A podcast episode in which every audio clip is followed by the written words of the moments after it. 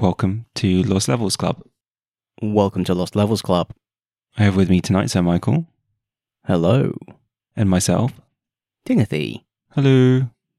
We're a book club for games.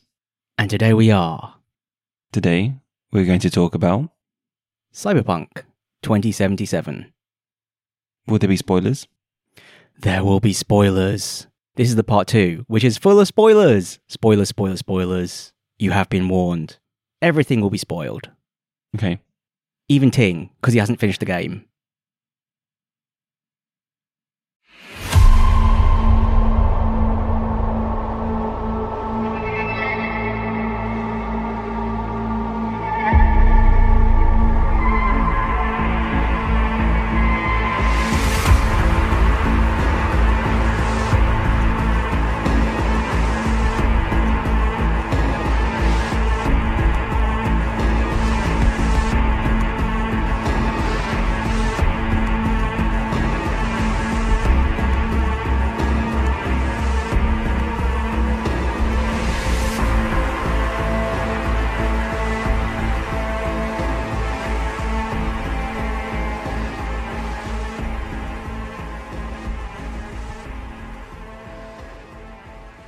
So let's start with how far we got then. I played, well, I didn't finish the game, obviously. I played 22 hours. I got to level 12 and I got a street cred of level 12. Is that right? Is that how they, is that the right terminology? I think that seems reasonable. Yeah, I don't know. Is Street Cred leveled in levels? Probably. So, I, by contrast, did finish the game, played about 60 hours, saw all the major endings. My final level was 30, and my Street Cred was 49. So we all go through our memorable moments. So I'll start with my playthrough. I'm also in the UK, away from my PC. Unlike Mike, though, my laptop can't take it. So I've had to make use of GeForce Now. GeForce Now, the NVIDIA streaming thingy. It's totally incredible that a free service can let you play Cyberpunk 2077. So, what res is it? Like 1080p? Yeah, it's 1080p. And are you getting like 60 frames per second? I don't know.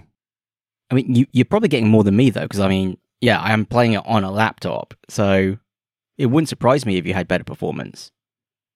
Does it have ray tracing? No, because I didn't upgrade to the, the Founders Edition.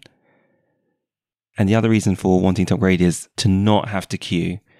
But the queue just went down really quickly. So I would be queuing like at 290, but it will go after two minutes. I guess that's not too bad. So by the time I tried to pay, the queue cleared. You know, if I was like Google or Facebook, I would make sure that if the payment screen was up and I was about to pay, I better not It just didn't clear. yeah. Yeah. Yeah. That- I mean, I guess that's nice though that they don't, you know, have these dark patterns in design. So good on them. I mean, that sounds great though. I can imagine it being really convenient. Like, I guess if you've got the bandwidth, it probably is a really good way to play. I mean, the the place I'm staying in the UK, the bandwidth is shocking. Like, I don't think I don't think I even get 10 megabits per second download on the Wi Fi. So I definitely could not stream it. But it sounds like it's working really well for you. Do you have any update on your setup, how it went? Uh, I mean, we're on version 1.12 now, I think. I mean, they actually have fixed quite a lot of bugs. Like the audio crackling issue just seems to be fixed now. I haven't had any audio crackling since the most recent version. So, yeah, many bugs fixed. I mean, a lot of bugs are still in there, but, you know, the more annoying ones seem to have been sorted. All right, and then how did we play then? What are the other key points or highlights from our playthroughs? So I wanted to start off with all the mechanics that we didn't engage with. So, for instance, there were a lot of logs, and I, I made a decision really early on not to read them all. Do, do you ever read the logs in these games? Like in Bioshock, do you like collect the audio logs and listen to them, for example. Audio logs is easy, right? You're just playing them, and I guess. Yeah, I suppose they're less disruptive. I read the Prey logs because Prey Prey's world building was good. So, so it feels like you're saying Cyberpunk's world building is bad by comparison. I mean, in Cyberpunk, you have spam in the game. Yeah, it's true. I suppose you could just be like reading a spam email about penis enlargement, and it's just like, why am I doing this? I wouldn't read this if it was sent to my real email. Why am I reading it in game? Yeah, you do have a point there. But I read every log. Like, if I saw a log, I made a point of going and reading it. Sometimes I didn't actually really read it. I just open it, look at it, and think, you know, this isn't interesting and close it. But if I ever saw the icon for a log, I would go over there and read it. So I went over there and picked it up in case there was an achievement for it, but I'd never read it. because there, in case there was an achievement for it. Well, this really, this really actually highlights the difference in our playstyles. Okay, good. There's no achievement to my knowledge. Okay. A couple of things I didn't bother with were crafting and augmentations. So I didn't bother with crafting either, but not bothering with augmentations, that's crazy talk. Like you, you didn't do anything. I got the freebies, and that was it. Yikes. I mean, I didn't have that many, but I did use them. Like I upgraded my cyber deck. I put in the skeleton enhancement so I could carry more and the body thing to increase my health, the subdermal armor and made myself fireproof. Like I I did the basic stuff. I I did very briefly try some of the other things. Like I, I had a Sanderstan or Sanderstan, I don't even know how to say it. The mods that slow down time. So I found what I found. I like I found these mods in the bin somewhere, like when I was just looting something. I tried installing them, but I didn't like it, so I switched them back. I I just tried them for like one mission, and I I never actually really tried Gorilla Arms or Mantis Blades or the Mono Wire and stuff like that. I I didn't try those. Another thing I wanted to ask about is the music. No, I think the music was good, but like, was it memorable? Like, I'm trying to think of the particular tunes that stick in my head. Like, I think, I think some of the characters must have themes or like leitmotif or something. You know, like there's a few things that I kind of remember, but uh, like I couldn't hum them to you.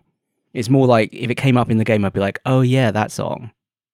And then like the the radio on the vehicles, like again, I remember it being okay, and I remember, you know, sometimes I would actually change the radio station because I didn't like it, but I couldn't tell you anything that I thought was really good. Same. I had high expectations for the radio because I expected it to be something like GTA for some reason. I thought they would hand select a futuristic original soundtrack. Well, I think they they do. I- like you know, I remember changing the radio station to some like synth wave, you know, ambient station. So- So I, you know, I remember there's something like that that's quite good. In GTA, I used to like the talk radio. I didn't really notice a talk radio station in this, but then again, I didn't actually look that hard because I didn't, I didn't drive around the city for fun. You know, like I would drive places when I had to drive somewhere because I didn't have a fast travel point. But if there was a fast travel point near where I wanted to go, I just fast traveled. I wouldn't, I wouldn't drive there just because. I drove around everywhere because I really wanted it to be GTA. I think maybe the driving's more fun if you've got a higher performance machine because I don't know. I I found my frame rate wasn't great during the driving and it made it hard to control. Although I mean we've talked about this before. I think the cars just don't control very well. At least when you're playing mouse and keyboard. I was on a motorbike. Yeah, the, the motorbikes are better for sure. Though, I mean, I started driving around. I you haven't got this far. I started driving around in Johnny Silverhand's Porsche 911 just for swag. But it was much harder to use than the motorbike. I should have just stuck with the motorbike. And then I wanted to ask you about one of the, like, a, a set of side missions. This is a side mission that got a lot of press, right? Because it was also in the preview vids for the game. This mission chain you want to talk about is what? Beat on the Brat? Uh, yeah, that's the one. And I think it's like basically like the first mission you get pretty much because the quest giver for it is like outside your apartment. It's like you step out your apartment and you get this mission pretty much. Basically, you're given the task of winning a bunch of fist fights. When I first came across this, I thought, ugh, this may not be my game. Because that fist fight is really hard. Oh, yeah, you're right because there's like a preamble to it, isn't it? You've got to fight this robot, like a sparring robot. Mm, Yeah. I mean, I I won that first fight really easily. I was like, "Oh yeah, this is going to be easy." Spoiler, it wasn't. So did you engage with this mission? Yeah, I for some reason I stubbornly decided I can beat this. Did you beat it? Oh yeah, I beat it, yeah. What? Like, The whole thing? No, no, no, just the first one with the twins. yeah. Okay. I didn't even beat the first one with the twins. I so the thing is like the you're given like a whole bunch of these missions because you've got to fight through these like lower tier people and then you get access to fight the champion. Like that's the idea. And missions in Cyberpunk they're given a difficulty rating. So I think all of them were like difficulty high or very high apart from the beat on the brat Kabuki district one which was moderate when I first tried it. And yeah, you've got to fight the twins in inverted commas. Oh, actually, I guess they are twins.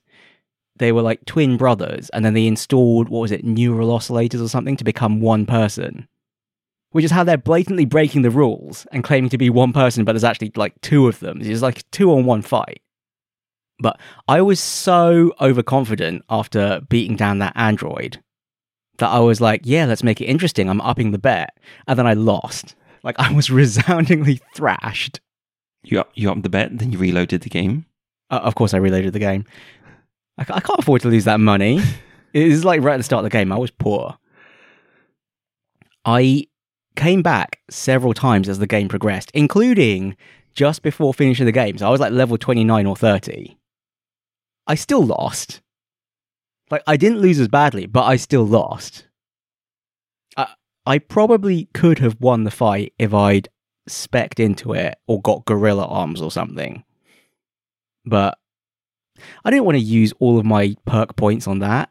I was just hoarding them. I had like I had like 12 perk points I hadn't spent.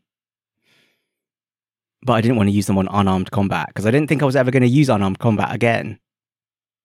Maybe it's easy if you built your character correctly, but I, I did think it was funny that the threat level said very low and I still lost. I guess also I do have the game difficulty set to hard as well, so that probably didn't help for me.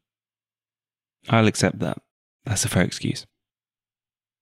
All right, so some other things about our playthroughs, I guess. Did we talk about the life paths last time? Maybe in passing. Did we both pick Corpo? I think so. Yeah, we're both corporate shills. It's the closest to our real lives. Unfortunately, yeah. What really shocked me was how short the origin story was. It's like, what, 20 minutes or something? It's like, it's really short. Have you confirmed this? Well, I mean, the Corpo one certainly is really short. But I, I don't think any of the others are any longer. So the dialogue is slightly different then, depending on your origin path. I I think your origin path it gives you unique conversation options later in the game. Like you know, there've definitely been times when I've been talking to someone, and then there's been a conversation option that said corpo. So I imagine that if I, you know, if you pick nomad or street kid, you get equivalent options in other situations. But yeah, it shocked me how short the origin story was and how little impact it actually had on the game. It's basically just it's just a mechanic to introduce you to Jackie somehow, so everyone else can actually start the game proper from the same point. Which is to say, you had a life, it all went sideways, you met Jackie, and well, in the case of the corporate one, you basically get made redundant, right? You lose your job, you get a huge wad of cash, which was originally supposed to be for the assassination, but whatever, you keep it. And then you've got to make a new life for yourself with that. So many parallels. You're just waiting to meet Jackie now. to my real life. Yeah, apart apart from the murder, that's not why I was let go. It would be way more interesting if it was. Can you imagine?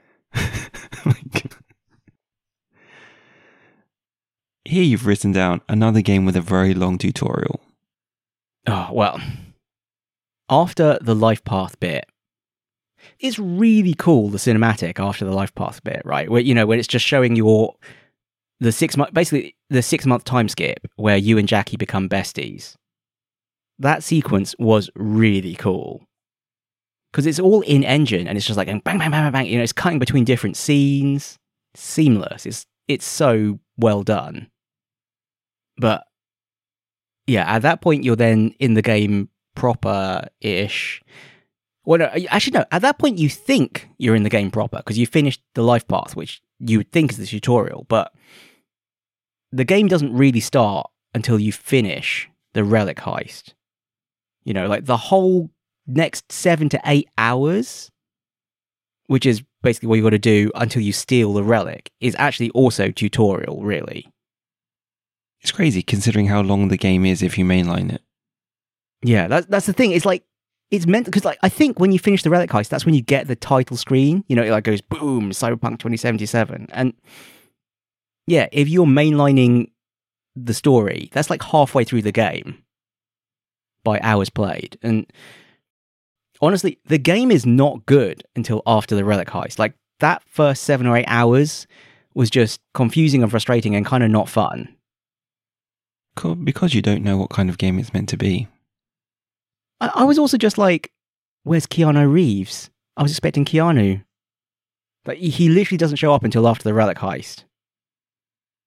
The the game gets much better after that point though. Or at least I felt so. Yeah, you need to sort of get into a rhythm. And then there's the main story which you can mainline and is really short.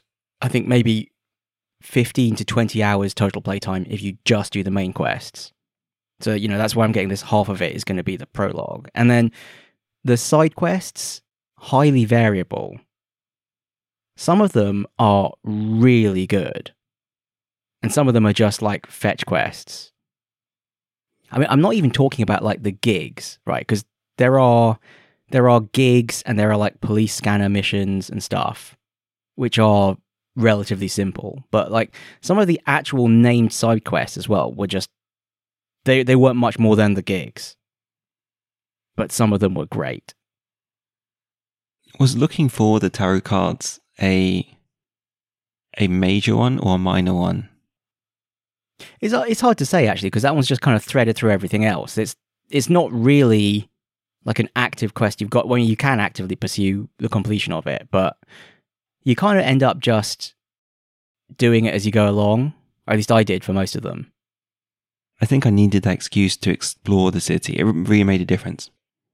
Yeah, it is nice to have that reason to to look around, uh, you know, and actively take you to different parts of the city because the city is so cool, and different bits of the city do look really different. I like the tarot card theming as a whole as well. Like Misty as a character you know, have you, did you ever get a tarot card reading from her?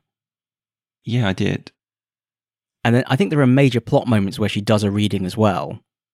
So, like, certainly just before you go on the final mission, she does a reading for you, and then in the in the epilogue, in the, like the credits, she'll also do a reading. You know, she'll say, "Oh, I did a reading for you, and I got." Well, you know, sometimes they're really good, sometimes it's really bad. The card she turned over, and obviously that's kind of indicating well, you know, it's quite prophetic. It basically is describing how your ending went. D- did you have any other missions, moments you thought were particularly noteworthy? No. I mean, we can go on and then I'll jump on yours. okay. I, I don't know how many of these you're going to have done there's one I mentioned last time. It's the one that Judy, you know, where Judy introduces you to these people, like behind the scenes. You find it out. That's like good world building. It's basically the mayor of Night City has died, and there's an election for the new mayor, and you are hired by one of the mayoral candidates to investigate, well, the death of the previous mayor, and also some weird business going on in their residents. So the guy, for example, saw someone, an intruder in their house, and shot at them. And then woke up in their bed and then they were just being gaslighted by their private security. They were like, "Oh no, there wasn't anyone in the house. You didn't shoot your gun. You know, you you just were tired and you went to bed." But then like they call up you to investigate and you find yeah there's been like a there's a bullet hole in the wall and they've patched it up and then you find like a security room that they don't know about in their own home and it's kind of implied that an AI is manipulating them. You know they've got like some weird radio wave tech that's just altering their memories or messing with their brains and the AI is actually trying to control this mayoral candidate. That was quite a fun mission. Like the detective aspects of it. There's all of the romance plot mission threads. Like, even if you are the wrong gender or whatever to romance that character, their side mission storylines are actually really quite good. Did you did you pursue a a romance? I was just as a completionist, yeah, I was just doing all of them. Wait, you can do all of them? Yeah, you can just do. I mean, so if you are a male V with a male voice, which is the one I was playing as, you can. Well, the female option is Panam, and the male option is Kerry, Kerry Eurodyne. He's a former member of Samurai, which is Johnny Silverhand's band. So he must be older, actually. For female V, the options are Judy, the brain dance tech, or a guy called River who's a detective. But you know, even if you're the wrong gender, you can still do that character's story missions. You just don't get the romance option at the end. So they they were actually all well done and interesting mission threads and, and fun. There was a completely batshit mission I remember where you're hired by someone to kill a guy. And you drive with this other guy to shoot this other guy who's basically there's like a, a criminal, he's like a murderer. But instead of being executed, he's pardoned. And so this guy wants you to kill him to get justice for his dead wife. So you drive up to this guy, and then there's a police escort with him who then shoots the guy who hired you because he was trying to shoot him.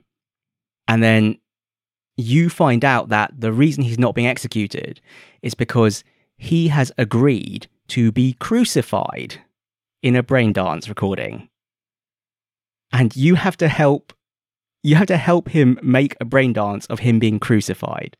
It's like you literally just nail him to a cross. What was that the craziest stroke darkest thing in the game? I don't know, there's a lot of messed up stuff in this game. but it was certainly memorable. A more fun one is, I guess it's technically Johnny and Rogue's romance storyline. You can give Johnny control of your body. So, you know, you pop this pill that lets Johnny take control, and Johnny just gets totally wrecked. Like, you know, he says, I, I want to talk to Rogue. Give me control of your body. I'm just going to talk to Rogue and I'll, I'll give control back to you. So you pop the pill, and instead of talking to Rogue, he just gets trashed. He gets absolutely wasted. He's like talking to some hooker.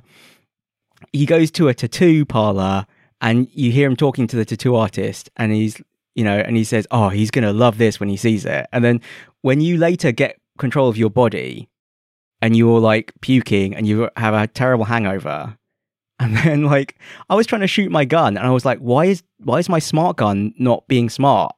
And then I looked at my cyberware and my smart link targeting system had been replaced by a tattoo that just said J plus V forever. It's quite clever. But is there more like is it made more explicit or do you have to really know you have to look for it? You'll find it there. What, what do you mean? Like if you weren't smart enough to connect the dots, would the ta- is the tattoo made obvious to you?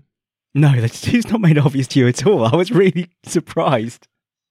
But like, you, you know, you see him in the tattoo parlor, and then there is a, a tattoo slot in the cyberware. So obviously, yeah, my smart link targeting system was like a tiger claws tattoo, and it had been replaced. So it was pretty obvious what had happened in hindsight. I don't know, some nice Easter eggs, meeting GLaDOS, sort of. You found this one, right? Yeah, this was surprising when I came across it. It makes sense. All these sort of, I mean, there's a series of these AI taxi missions. It was the right place to put it. Yeah, this is a Delamain rogue taxi subquest, but basically one of the taxi cabs is GLaDOS from the Portal series. An out of control AI. I'm guessing you didn't find the Death Stranding Easter egg? I did not. Yeah, I mean, that's in the River series of missions. Main story wise, did you get to the parade? No, I did not. Mm, that was a cool mission. That it was just visually very striking. And then all of the ending missions were good, actually. All of the ending missions were were actually really good. All how many missions? Uh, I think I think there's three major paths because you can you can take up Arasaka's offer. You can get the Aldecaldos and Panam to help you, or you can give control of your body to Johnny, and Johnny and Rogue will try and sort it out. I guess we can talk about this in more detail in the next section. Yeah.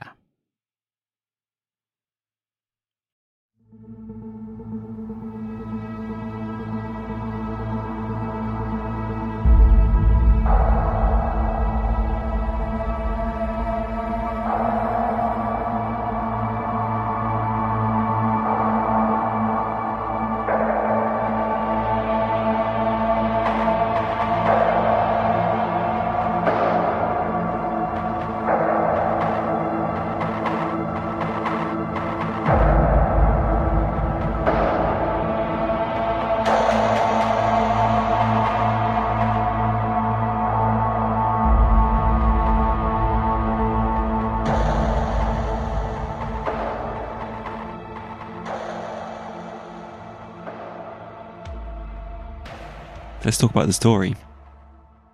Yeah, okay. The the story very briefly Is that a promise? I'll try. You do your origin story, you meet Jackie, you become BFFs. You are hired to steal the relic from Arasaka. You do the heist. It all goes terribly wrong. You witness the CEO of Arasaka Saburo, being murdered by his son, Yorinobu. Jackie gets shot and dies. You put the relic in your head to stop it from breaking. And then you yourself get shot in the head and die. But the relic brings you back with Johnny Silverhand overwriting your mind. And then you've got to find a way to stop Johnny Silverhand overwriting your mind, which is basically Act 2. You do a bunch of stuff and discover Johnny's ex girlfriend, Alt Cunningham, was basically the greatest net runner of all time and has now become an AI. And she wrote this thing called Soul Killer, which is, well, which is how people's minds are being uploaded anyway. So you make contact with her. She tells you you need to break into Mikoshi, which is where all of the, you know, mind uploads are being stored. And with access to Mikoshi, she can help you. And then you choose your ending where you get access to Mikoshi. And then it's the end. Was that short enough? Oh, yeah, that was short enough. So how did you feel about the story? Where did where did you get to? Uh, recovering Evelyn and trying to figure out. Hmm. You you did find Evelyn, right? Yes, and then I had to rescue Brigitte, according to your summary. I didn't do that. Okay. So, you know, you're maybe like halfway through Act Two. Uh, yep. Where should we begin? What is your overall impression of the story? I guess. From what I saw, I was surprised by the by the scripted sequences. They were really well done, and I didn't expect them. I thought everything would be more emergent. Does that does that make sense? Yeah. I guess it does. So I don't know if that continues. It sounds like it continues from what we've talked. Yeah, it definitely continues. And I was surprised by the amount of narrative conversation. Maybe because I'm just forever comparing this to GTA. Uh, But GTA's got a lot of conversation. Well, I suppose GTA's conversation is all confined to the cutscenes, and, and you don't really choose what to say. Exactly, yeah. Yeah, whereas in this, you you definitely choose what to say. I mean, maybe a lot of it doesn't make that much difference to the plot, but you certainly get to say it. I guess that illusion's always there, right? Whenever you have conversation choices, there's never any impact to the plot. Yeah, it's, Even though true. I wanted funny. it. You, you think you know you think it's a branching path, but actually all the paths just collapse back to the same point very quickly. So there's a part of that. things that surprised me. I thought that V was going to be this badass merc, you know, like a what they call it, a solo, right? I thought he was going to be this like, you know, the person you call when you need something sorted out kind of character, and he would be stoic and cold, and well, it doesn't have to be cold, but you know, he would get stuff done, right? And from the preview vids as well, I thought Keanu as Johnny Silverhand was going to be like this cool sidekick. Like he was in your head and he was telling you how to be even cooler, giving you like little tips about how to sort stuff out. But V is this like whinging brat. Like V, v is so whiny. He's got like no resilience at all. He's like, oh boo hoo! I've got Johnny Silverhand in my head, and now I'm gonna die. Which surprised me. Yeah, and he panics, and I have no choice over that. You it, it, I wish there was a choice about how I reacted to the trauma, to the drama. Yeah, like all of the options are you just being like, I don't want to die, I need help. And Johnny Silverhand is just a massive jerk. Like Johnny Silverhand, not helpful at all. At least at the start of the game. You know, when you, when he's first in your head, he's literally he's like an antagonist. He's like the villain. Like you hate him and he hates you. And he's just like randomly taking control of your body and screwing stuff up. And then as the game goes on, V does become cooler and more stoic. And Johnny does become less antagonistic and more about helping you. And I was then thinking, oh, is this very clever writing? Like, is it actually that their personalities are merging? You know, V's becoming less whiny because he's you know, some of Johnny Silverhand's cool has overwritten that part of his personality. And is Johnny Silverhand becoming less of a self centered jerk because part of V's personality has infected him instead? But no, I don't think that's what happened at all in the end. I think it was just slightly wonky writing. Because it's, it's very kind of like binary, right? Like having played more of the endings and seen more of the story, like I think depending on how you choose your conversation options, Johnny can be very disapproving and antagonistic to you, or Johnny can be very helpful. But it's really kind of like flip flopping between them. It's not like a long running thing that's being tracked. It's more like if you pick this thing, Johnny will just say a really jerk line to you. And if you pick this other option, he'll be really helpful and supportive to you. I mean, I guess these things are hard to do, obviously. And, you know, the, you've got the problem of writing a story and then having someone deliver that voice line. And that itself is a hard thing to do. You know, like, is the delivery what the person who wrote it envisaged? And you're on a deadline, and maybe you can only record it once, and so you just got to use whatever they gave you. And then there's the added dimension that it was written in Polish and then translated into English. Yeah, I mean, this blows my mind as well. I did not know this until you told me. And it makes perfect sense because obviously it's a Polish studio. But yeah, that must, you know, that must make it even harder. How much is lost in translation? Are we ready to talk about the the slang? What were your thoughts on preem and choom and, and other words which I've not written down here? I, I don't know what you want me to say here. Like, did I find it jarring? No. I think it's all part of world building. I, I thought I was, but I was perfectly fine with it because characters consistently use these words, and you know, it's like, have you read A Clockwork Orange? No. Okay, actually, yeah, I forgot you don't read fiction. I mean, that's another story that has just like bonkers slang, but uses it very consistently.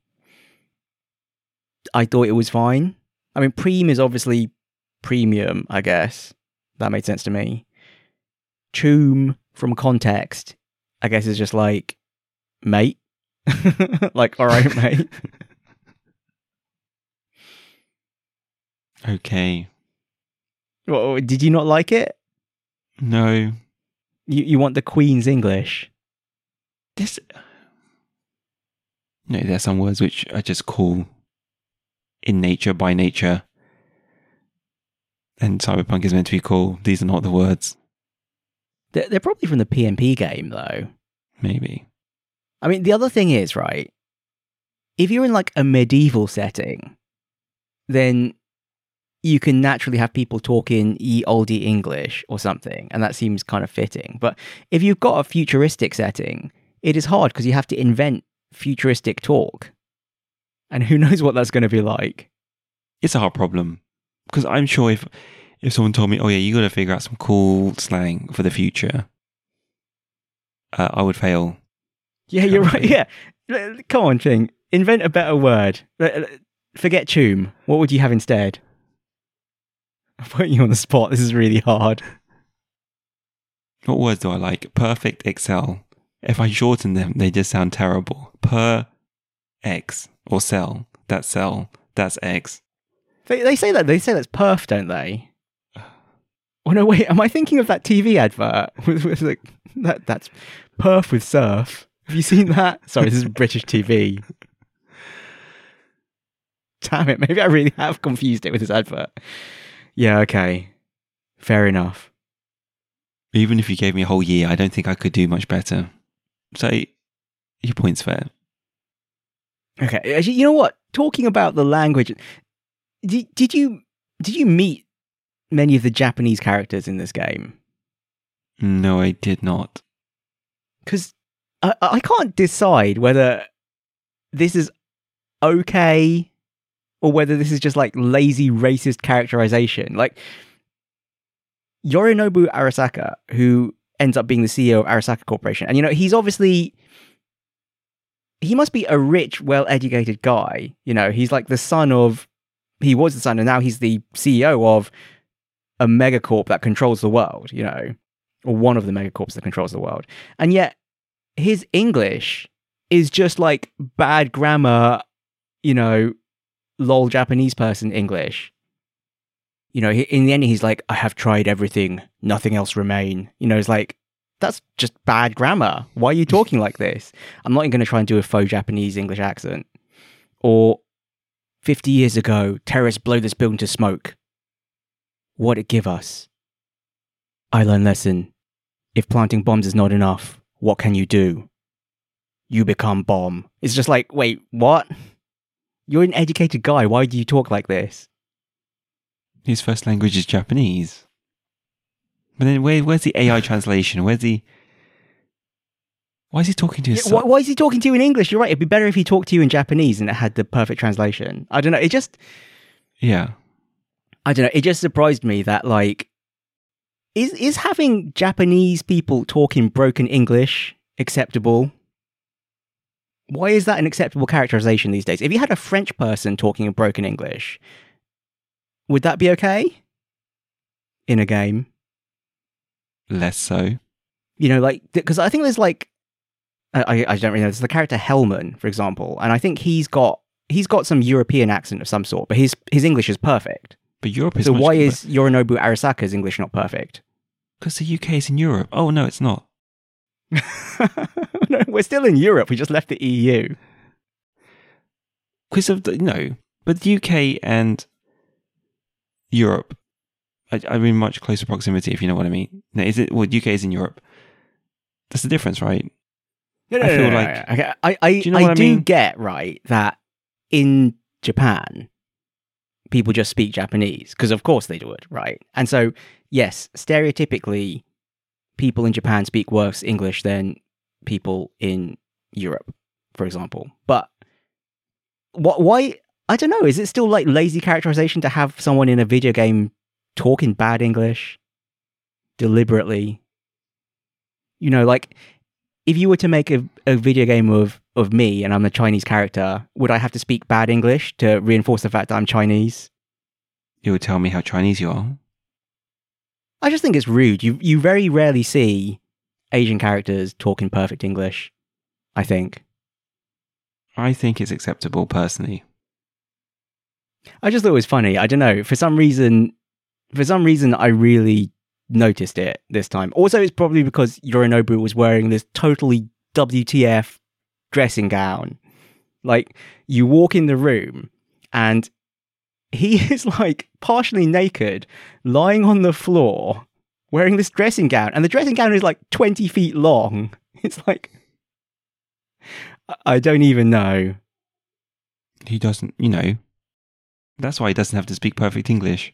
Yeah, it's going to turn out it's some reference to like Imperial Japan or something. And like maybe the emperors used to wear giant dressing gowns. I don't know. Sorry, I, I guess we, w- we went a bit deep on that one. So that's what we're missing currently.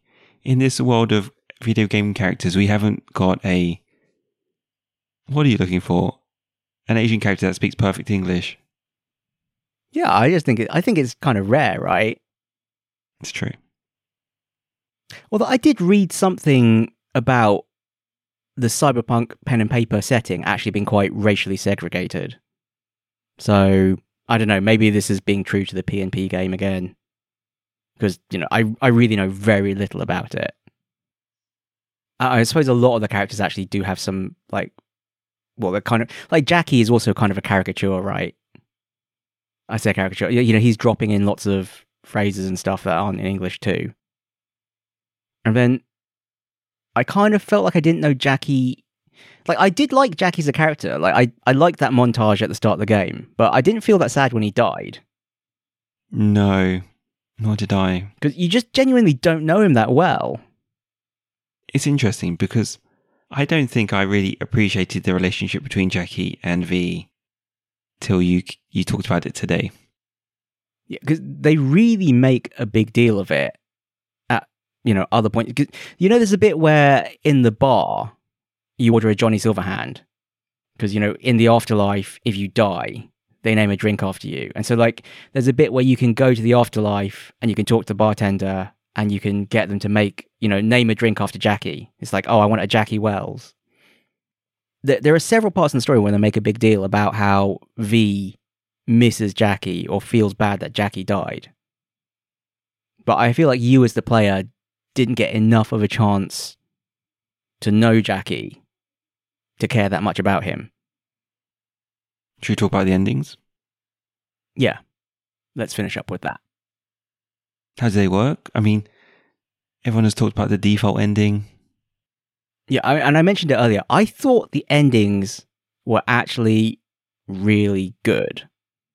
So, yeah, I think I think there's an ending where you just commit suicide. You just shoot yourself in the head again. I say again, you seem to get shot in the head a lot in this game and survive it, but obviously this one you don't survive because it's an ending. But I didn't try that. If you just mainline the story, yeah, you can commit suicide or you can accept Hanako Arasaka's offer. So that's one. If you complete Panam's side quest storyline, then you get the option of calling her up and having the Aldecaldos, like this nomad family, help you. Actually, yeah, so Hanako's offer is to expose what Yorinobu did and take control of Arasaka Corporation, and then she'll help you. The other endings, you are trying to break into the corporation headquarters and get access to Mikoshi with Alt. So yeah, the nomads can help you do it. And it's cool, you know, you like you're in a hover tank and you drive it through a maglev tunnel and then you get a tunnel boring machine and drill into the basement of Arasaka Tower. It's pretty badass. Or the other major ending, you give control of your body to Johnny Johnny goes to the afterlife and is like, hey, Rogue, I need a favor. We need to save V. And yeah, like Rogue burns all her bridges and calls in all her favors. And the two of you, just like old times, attack Arasaka Tower again. And it goes only slightly better than the last time. But again, it's really cool. You hack a com satellite, alt well, alt hacks a com satellite and pulls it out of orbit, and you get to see it like falling out of the sky as your dropship is approaching the tower. And then you like smash into the tower halfway through and like drop down with like levitation boots into a jungle, and then jump through the central core of the tower and you're fighting off security. Again, it's pretty badass. And then there's a secret ending, which I didn't actually try. But I think I did meet the requirements for it. It's just supposed to be really hard. So I think you can basically just decide to attack Arasaka Tower through the front door on your own. But I didn't try that. It's supposed to be really, really hard. Which is your ending? So the one I picked first, I gave Johnny control of my body, and him and Rogue assaulted the tower. And then Rogue dies in the assault. She's killed by Adam Smasher. He's a major character too. He shows up in the flashback with Johnny. And yeah, then you have to defeat like Adam Smasher is basically the final boss of the game. Whichever path you choose. And then you can choose whether to let him live or just shoot him in the head with Rogue's gun. And then you get to the Mikoshi chamber and for the Panam and Johnny choices, you actually get another choice, which is who gets to stay in the body. So, you know, whichever ending you choose, the final twist is they can fix your mind. Like, they can. It's actually kind of nuts. They use Soul Killer on you to read your personality, like your your mind, into Mikoshi. Then they wipe your body they separate in Mikoshi your mind from Johnny's and they write just one mind back to the body. But the other thing the relic did was change the body to be fit for Johnny's for for Johnny. So if you write V's mind back to the body, you've only got six months to live. But if you write Johnny's mind back in, he gets to live out a normal life. So the last choice is do you stay in your body with only six months to go, or do you give the body to Johnny? And actually, if you pick the Arasaka ending, there's no option to give the body to Johnny. It's just, do you leave the space station with six months to live, or do you agree just to be stored in Mikoshi indefinitely until they can find you a compatible body? Just hearing you explain all this, it sounds like you're satisfied with all these stories. You're not pointing out how ridiculous or broken or offensive these endings are. Yeah, I I liked it. I thought it was clever and good. Like I the whole 6 months to live and your immune system attacking your neurons if it's you but not Johnny. I mean, that was kind of far fetched, but I was willing to accept it because there's just so much other bonkers stuff in this game. I, I thought the actual overall story arc and the writing that was good. You know, and there's all these themes of death, rebirth, you know, what are you? Are you your mind? Is you know, when they when they read your engram into Mikoshi, is something lost? What happens to your soul? Or, you know, second chances, you know, what does Johnny do with your body if you give your body to him?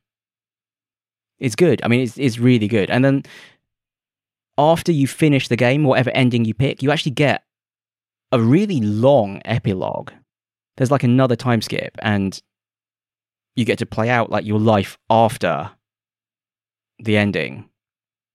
So, you know, if you keep your body for the Johnny ending, then you become like the number one solo and fixer in Night City. And you do like one last gig where you're trying to rob this space casino. And it's kind of implied that the resources you get from that, they might be able to find a cure like they might be able to find you another body or something.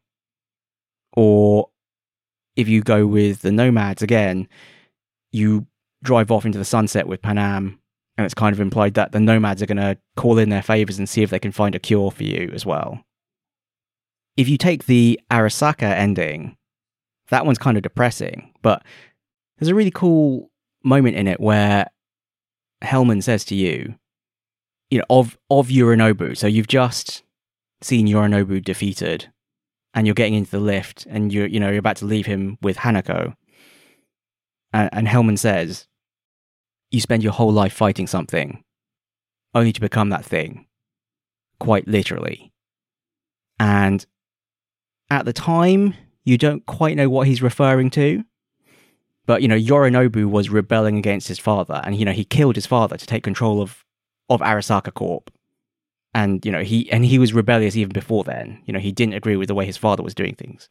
And in the epilogue scene, when you're on the space station, you you're watching the news, and you learn that Saburo Arasaka has been resurrected. He's back to life in Yorinobu's body.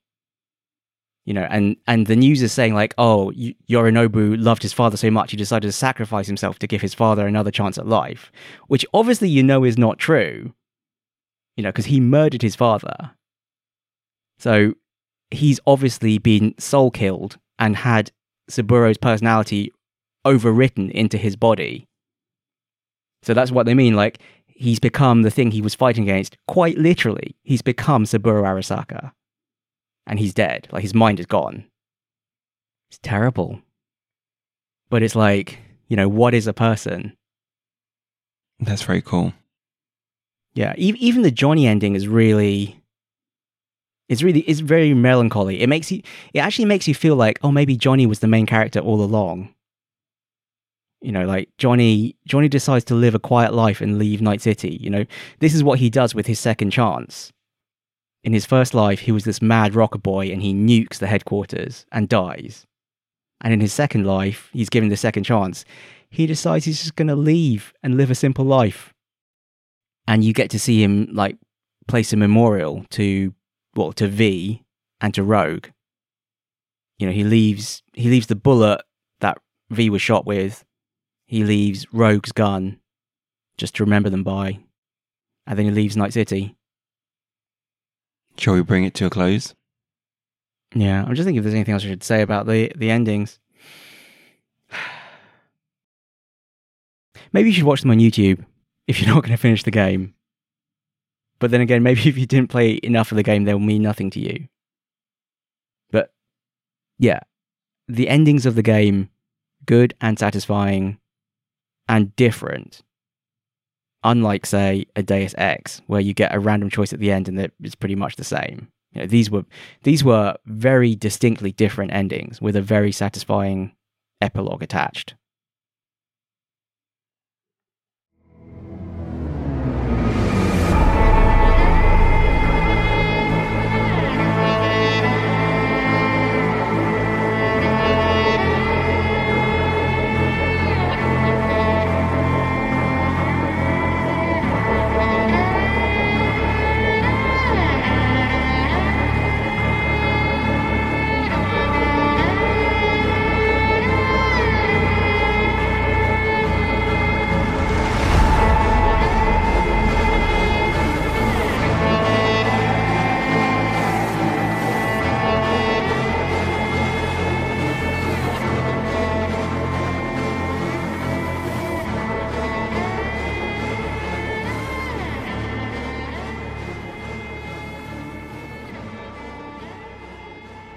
What did you think of it? It's it's like eighty percent of an incredible game. What's the twenty percent that's missing? I don't know, like magic spice, special sauce, just just something. Okay, so so all the elements are there. It just needs to be polished. No, no. It's what? like I, I don't know. I don't know what's missing. But you can't say eighty percent of an incredible game and then just say and then that be it. No, but that's the thing, right? What is in this game? You know, the hype for this game was unreal. It was like it was. It, I guess it was like impossible to live up to the to the standards that they were projecting. But it's I, I, this is going to sound bad, but it's just a competently executed FPS RPG. I don't think there's anything in here that's like, wow, I've never seen that before. It's like it's like they literally had a list of everything an amazing AAA 95 on Metacritic game needs to have and just ticked all those boxes. But there's nothing more. You know, it's it's well done, but it's not a groundbreaking, genre defining, iconic game. I mean, it's but there are flashes of it. Like, you know, there are times when it feels like it gets close. Like the endings are amazing, the way that's been done, and you know that that time skip after the life path bit, those six months where you're supposed to be becoming best friends with Jackie, like that scene again is like an amazing montage and really makes you feel like, wow, Night City is this amazing place. But so much of the game itself is it's not bad. It's it's good, but it's it's just good. I mean, I haven't played The Witcher, so I don't know how this compares to that because I know a lot of people talk about The Witcher 3 as being, you know, like one of the greatest RPGs of all time. And I don't know if how, you know, I don't know how this feels compared to that. I know they're completely different games. But like I don't know if that's, you know, does The Witcher have that special something and this doesn't? So Mike, I know you tried to categorize what kind of game this is. I think we've both just been comparing it a lot to other games. This this is something where I wasn't sure what to say about it in the end. Like, cause, yeah, what is this game? I would say it's not an immersive sim. It's not systemic enough to be an immersive sim. And that means it's basically a first person RPG. You know, it's an FPS RPG. It's somewhere between Skyrim in a city and GTA 5 if it was meant to be played from first person. But, you know, that itself is a kind of a reductive thing to say. It, it doesn't have to be either of those games. You know, it, it is itself an FPS RPG. But, you know, there isn't a genre of Skyrim likes necessarily, is there? Maybe Bethesda, Bethesda RPG. Bethesda RPG, yeah. Okay, so maybe maybe it's a Bethesda RPG. I don't know. My comment was that everything is so flimsy. I think that's what exactly what a Bethesda RPG is. So can you elaborate? So mechanically, everything doesn't sit tightly. So the gunplay isn't can't be trusted. The stealth can't be trusted. I would agree with those statements. Yes everything is slightly loose, floaty, flimsy. But that's only from a mechanics perspective. The world building is still very impressive. I wanted to make some point about, you know, a difference in degree versus a difference in kind. Because, again, perhaps unfairly, I was hoping that this game would be something else, like, you know, a difference in kind versus a Bethesda RPG. But in the end, yeah, maybe it's just a difference in degree. You know, what would it take for this game to be something new, for this game to be beyond a flimsy Bethesda RPG? You know, like we, we talked about the systems all being a bit wonky. If if everything worked perfectly, would that be enough? Yes or is it more than that? Is there surprise? Like I feel like there were things that were hinted at or hyped that you know maybe could have elevated it. You know, because when you have enough differences in degree, I think things do become something new. You know, like they, I think at one point you were meant to be able to run on the walls of mantis blades. I mean, that's just one mechanic. I'm not saying that would have been enough, but you know, if if you had that freedom. The world was that crazy and you could just do stuff like that and it all worked. Like it all seamlessly gelled together and things worked the way you'd expect if you really could run on the walls of Mantis Blades. Would that make the world real enough? You know, this cyberpunk city more real than, say, a Skyrim or a Fallout, and it would become something new and different. I think that's what I was hoping for, and I think that's what it would have taken to be a 10 out of 10 game. I don't know if it'll ever get there, or maybe if a sequel can get it there. A sequel could get it there. Because, you know, they do hint at stuff that's to come, like AI's breaking through the black wall, or a hot war between the corporations again.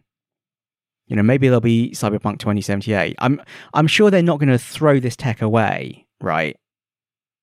They are gonna well, they've got their roadmap. They're gonna they're gonna fix the bugs. They're gonna do some DLC, but at some point, they're gonna build on this experience they've made, and maybe it's still got that chance to become something more.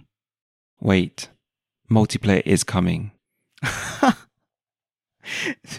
Get your multiplayer out of my single player RPG. I do you think? Oh, jeez. I, I, suppose like they just looked at GTA Online and they were like, "It prints money." Exactly. I'm who doesn't like it? But and who doesn't want to print money? Yeah. Imagine if they made a battle royale mode. Then I'd be all for it. 150 of you in Night City, last one standing. That could be incredible. That would be incredible.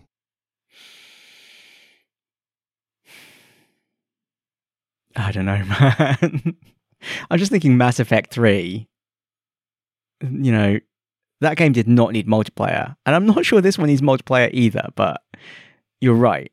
They are doing that, aren't they? I don't think multiplayer is what this game was missing. You know, I think it's things like there being no concept of stealing that they should be looking at. Um, it surprises me how important stealing is to you. How am I supposed to get that thrill of nicking someone's stuff if they don't even care? You should make a game about stealing. It's been done. I did really like it though. Thief. I did not miss stealing at all. Yeah, you're too law abiding.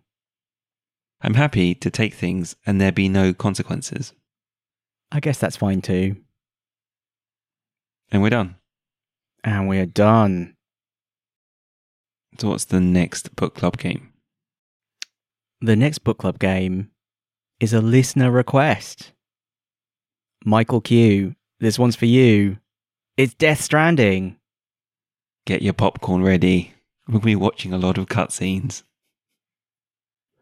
I find it funny that I was quite interested in playing Death Stranding. You were not interested at all when this was requested of us, they said that they thought you would enjoy this game and I wouldn't. or at least they thought you'd enjoy this game more than me. I'm going to enjoy setting up what I'm packing, how I'm going to pack it all in, and then walk. It's pure mechanics. So you're going to be playing it for the amazing walking mechanics. I'm going to be playing it for the batshit story. Maybe there's something for both of us in here. I think so. I can't I can't believe it's a literal walking simulator. But where they've gone really heavy on the simulation. Amazing. I was talking to you about SnowRunner, MudRunner, and how that would appeal to me. I think this would appeal to me also. So you've come around. I'm, I'm definitely open minded. So, for next time, Death Stranding.